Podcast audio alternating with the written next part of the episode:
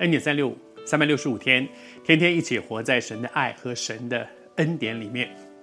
彼得三次不认主，我想大部分的如果读过圣经的朋友们，你大概都会知道这件事情。哦，彼得有一个人是耶稣的学生，门徒就是学生的意思。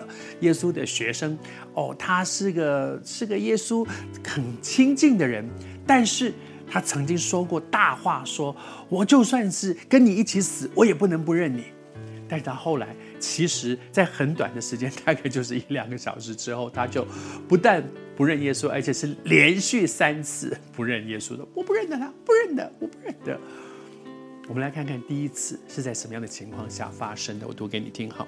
他说有一个人过来啊，就就指着彼得说：“他说这个人啊，你要你就是跟耶稣他们那个耶稣那个人同伙的。”彼得却不承认，不是不承认，然后说。这个女子就跟那个女的说：“他们说你，哎，你这个女人，我告诉你啊，我不认得她。”彼得的第一个反应，我相信是冲口而出的。那个时候他大概没有什么，没有什么仔细的思考，因为他在那里远远的跟跟跟，突然有一个人过来说：“哎，你你你你也是跟啊？你说什么？我不认得他。”他是一个直觉的反应。每一个人的直觉反应，大概第一步都要做的事情就是保护自己。我怎么样来保护我自己？我很直觉的说，不是，不是，不是。求主帮助我们在神的恩典当中恩待我们。也许很多的时候，好像昨天和你分享的，我们每个人都需要为跟随主，带着一个心，我享受神的爱和恩典。每一次恩典三六五开始的时候，说我们三百六十五天，天天一起活在神的爱、神的恩典里。这句话大家都很喜欢。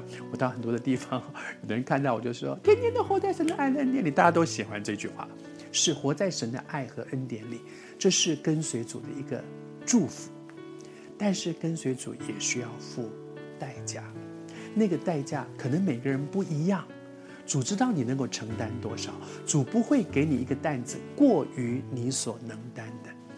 如果我们告诉说，哎，来信耶稣，将来上天堂，来信耶稣，今年好极了，上帝祝福你，上帝爱你，上帝恩典给你，却不提醒跟随主是需要付代价。